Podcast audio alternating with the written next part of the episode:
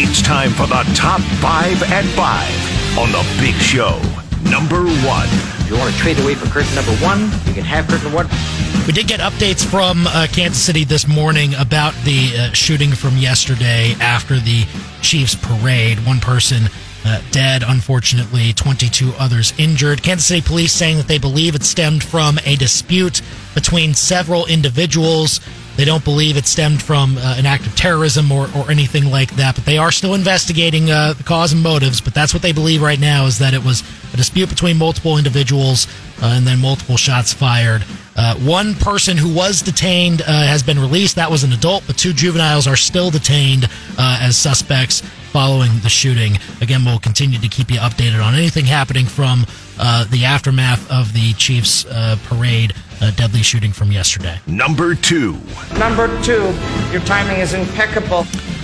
And uh, as Brendan mentioned, it's kind of interesting. The SEC they were trying to decide whether or not a nine-game schedule was possible for uh, maybe the immediate future. It's not going to work out for next season. It's still only eight games. But Texas Athletic Director Chris Del Conte says that the SEC is working on getting to a nine-game schedule by 2026. That would seem like a natural time to do it.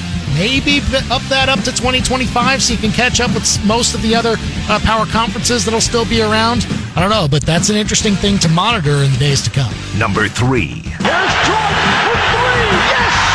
Uh, Mizzou baseball schedule change for them for their uh, first games of the season. They're in California right now in San Luis Obispo, but weather is affecting their four-game series to start the season against Cal Poly. Instead of playing the final game of the series on Monday, they will instead have a doubleheader tomorrow, four o'clock first pitch for that first game, and then the second game to immediately follow. Saturday and Sunday for now appear to be unchanged, but the change is that there is a doubleheader Friday and no game on Monday. You can hear all of those games on KTGR.com at a special streaming link that you'll be able to find all this weekend. Number three.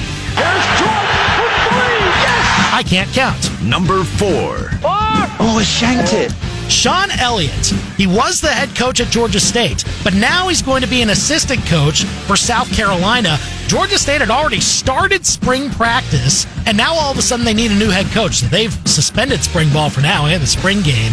Very interesting move by a, a head coach going to an assistant job in the SEC, and I'm still trying to figure it out. Number five.